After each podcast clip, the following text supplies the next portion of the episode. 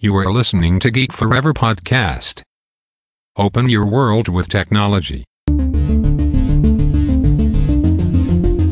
This is Geek Monday.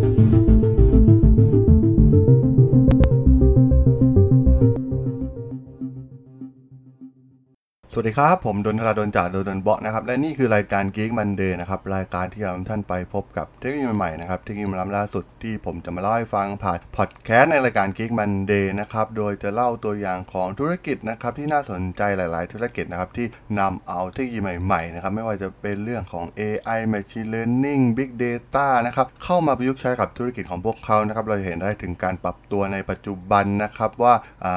บริษัทยักษ์ใหญ่หรือว่าบริษัทสตาร์ทอัพใหม่ๆ มีอยู่มากมายนะครับที่นำเอาเทคโนโลยีใหม่ๆ เหล่านี้มาใช้เพื่อประโยชน์ของธุรกิจของพวกเขานะครับสำหรับใน EP นี้นะครับผมจะกลับมาพูดถึงเรื่องราวของบริษัทยักษ์ใหญ่ บริษัทหนึ่งนั่นก็คือบริษัท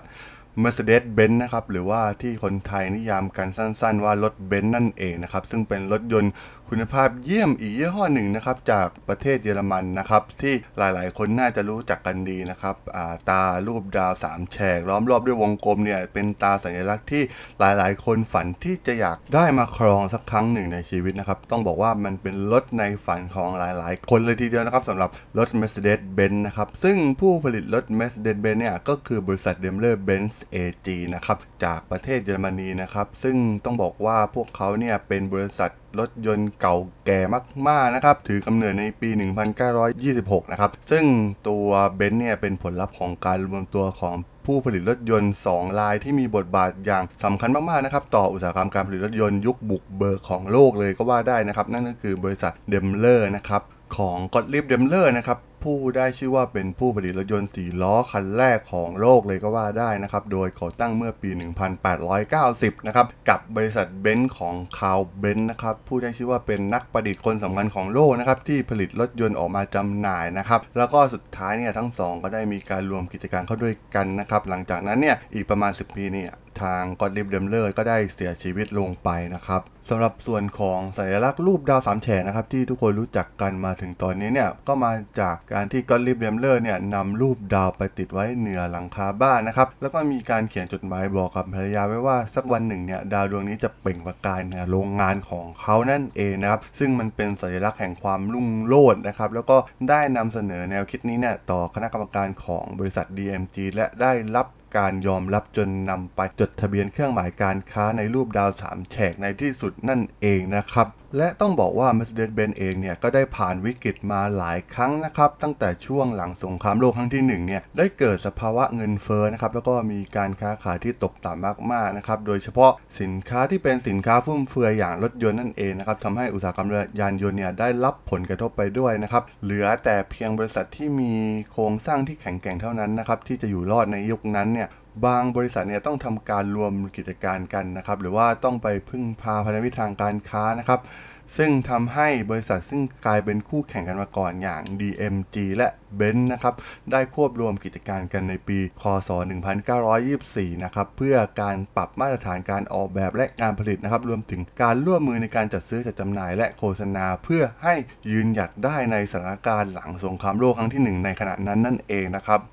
ซึ่งก็ได้มีการออกแบบเครื่องหมายการค้าใหม่ขึ้นมานะครับ โดยนำเอาลักษณะเด่นในสัญลักษณ์ของทั้ง 2 บริษัทเนี่ยมาใช้นั่นคือดาว 3 แฉก ที่รอบล้อมด้วยชื่อ Mercedes และเบนซ์นะครับ โดยมีตัวช่อชัยพฤกษ์เนี่ยเป็นตัวเชื่อมทำให้กลายเป็นเครื่องหมายการค้าของ Mercedes-Benz ซึ่งเป็นสัญลักษณ์ถึงความมีคุณภาพและความปลอดภัย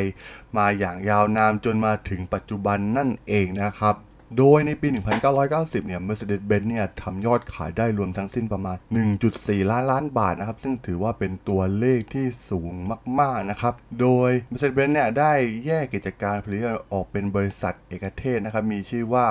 Mercedes-Benz AG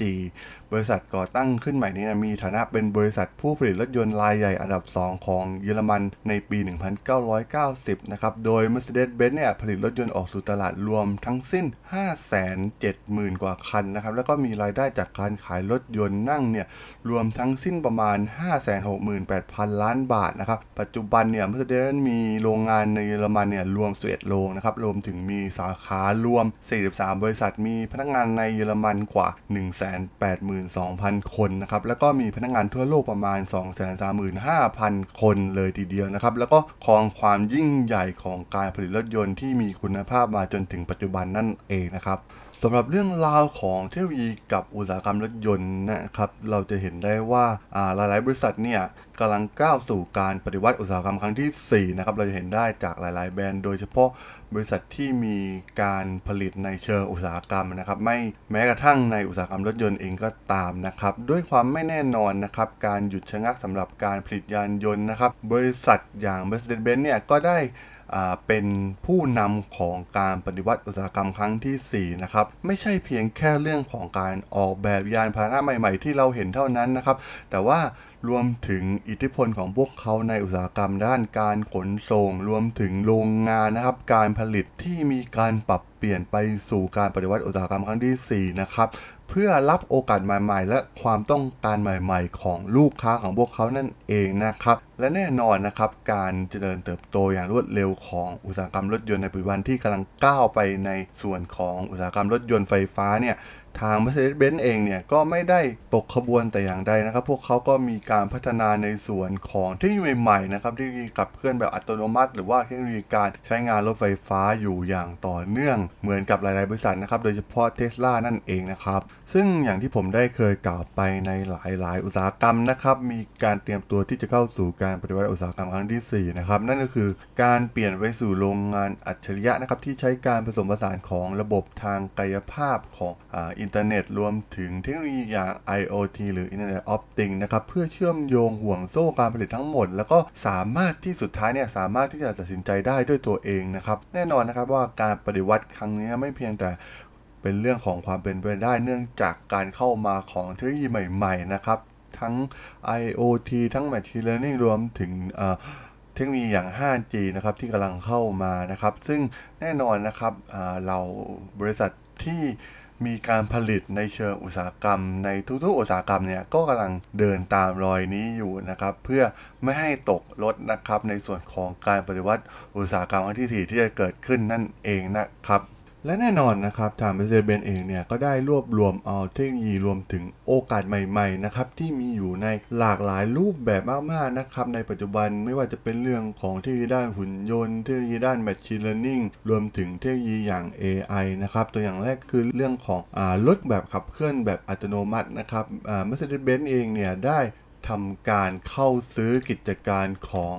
ไฮโลนะครับซึ่งเป็นการควบรวมกิจการนะครับในอุตสาหกรรมทางด้านการขนส่งนะครับโดยทางไฮโลเนี่ยก็จะมีการขายหุ้นราว60%ให้กับบริษัทของ Mercedes-Benz นั่นเองนะครับแล้วก็จะมาเปลี่ยนโฉมให้อยู่ภายใต้บริษัทลูกของ Mercedes-Benz อย่าง My Taxi นะครับซึ่งเป็นบริษัทที่ลงทุนในเทคโนโลยี ทางด้านอัจฉริยะรวมถึงเทคโนโลยีขับเคลื่อนแบบอัตโนมัติแบบรูปแบบใหม่ๆนะครับ ซึ่งแน่นอนนะครับการซื้อกิจการรูปแบบนี้เนี่ยก็จะกลายเป็นบริการที่สามารถจะมาช่วยให้กับให้ตัว Mercedes-Benz เนี่ยสามารถแข่งขันกับผู้เล่นยักษ์ใหญ่อย่าง Uber ได้นั่นเองนะครับที่กำลังขยายกิจการอย่างรวดเร็วนะครับในทวีปยุโรป ซึ่งเป้าหมายใหญ่ของ Mercedes-Benz ก็คือต้องการเป็นผู้นำในตลาดของทวีปยุโรปนะครับเราเห็นเลยว่าหลายหลายแอปอย่าง Ola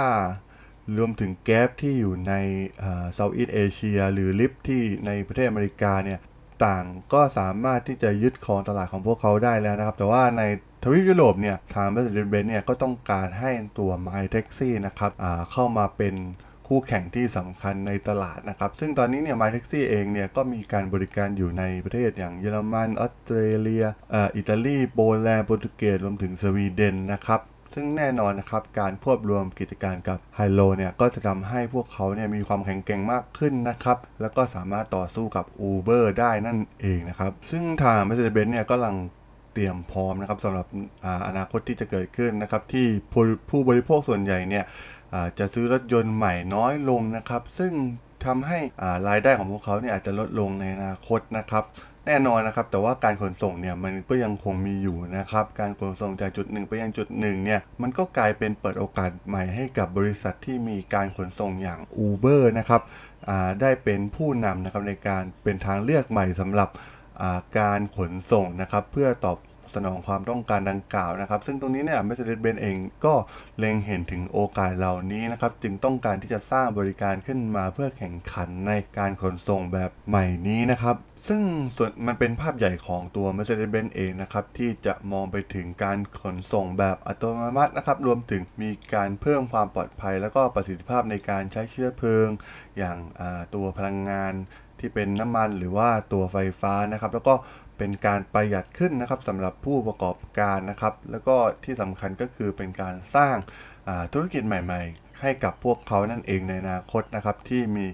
ผู้บริโภคที่จะซื้อรถยนต์น้อยลงไปเรื่อย ๆ นั่นเองนะครับ รวมถึงการที่ Mercedes-Benz เองเนี่ยได้มีการดีไซน์รถรุ่นใหม่นะครับในรุ่นที่ชื่อว่า F015 นะครับซึ่งเป็นรูปแบบรถแบบ Luxury นะครับซึ่งให้ความรู้สึกเหมือนห้องนั่งเล่นหรูหรามากกว่ายานพาหนะทั่วไปนะครับแล้วก็ที่สำคัญก็คือมีการขับเคลื่อนแบบอัตโนมัตินั่นเองนะครับ โดยเป็นการดีไซน์รถโดยผู้เชี่ยวชาญจากหลากหลายวิชาชีพของบริษัท Mercedes-Benz นะครับ ได้คิดค้นสถานการณ์ที่จะเกิดขึ้นในอนาคตนะครับที่มีการรวมเอาแง่มุมต่างๆนะครับของการขนส่งแบบวันต่อวันนะครับ แล้วก็ที่สำคัญก็คือ ให้มันเป็นรถที่เป็นรูปแบบของ Luxury นะครับ ที่เป็นรถหรูนะครับ เป็นเหมือนสถานที่พักผ่อนส่วนตัวนะครับ แล้วก็เป็นรถที่ให้มูลค่าเพิ่มสำหรับสังคมโดยรวมนะครับ โดยทาง Mercedes-Benz เนี่ยได้มองว่ารถยนต์เนี่ยกำลังเติบโตเกินกว่าบทบาทของมันในฐานะวิธีการที่จะใช้ในการขนส่งเพียงอย่างเดียวนะครับ และในที่สุดเนี่ยตัวรถเองเนี่ยก็จะกลายเป็นพื้นที่อยู่อาศัยแบบพกพาได้ในอนาคตนั่นเองนะครับ โดยการคิดวิสัยทัศน์ถึงเมืองแห่งอนาคตในปี 2030 นะครับ มันกลายเป็นเมืองที่มีความก้าวหน้าอย่างต่อเนื่องนะครับ แล้วก็ในสภาพแวดล้อมของเมืองที่มีพื้นที่ที่เป็นพื้นที่พรีเมียม แล้วก็ทุกอย่างเกิดขึ้นอย่างเร่งรีบนะครับ เหล่าผู้คนเนี่ยมีความต้องการความเป็นส่วนตัวนะครับแล้วก็รวมถึงสถานที่พักผ่อนที่เพิ่มขึ้นเรื่อยๆนะครับแล้วก็สุดท้ายเนี่ยการขับขี่แบบอัตโนมัติเนี่ยก็จะได้รับการยอมรับเป็นมาตรฐานในการขับขี่ในอนาคตนะครับเป็นที่ยอมรับของสังคมแล้วครับแล้วก็มีความน่าเชื่อถืออย่างสมบูรณ์แบบนั่นเองนะครับและมีการตกแต่งภายในที่เป็นพื้นที่อยู่อาศัยแบบดิจิตอลนะครับ แน่นอนนะครับทีมหลักหนึ่งของการออกแบบตัว รถ Luxury ตัวนี้นะครับก็คือแนวคิดในการตกแต่งภายในที่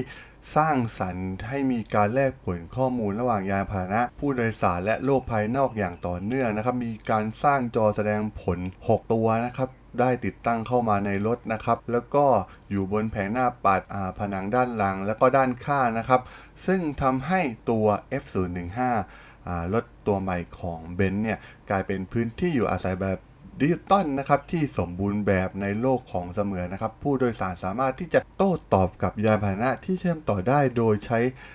มือสัมผัสหน้าจอที่มีความละเอียดสูงได้นั่นเองนะครับ และในเทคโนโลยีสำคัญในอนาคตอย่างรถแท็กซี่บินได้นะครับ ทาง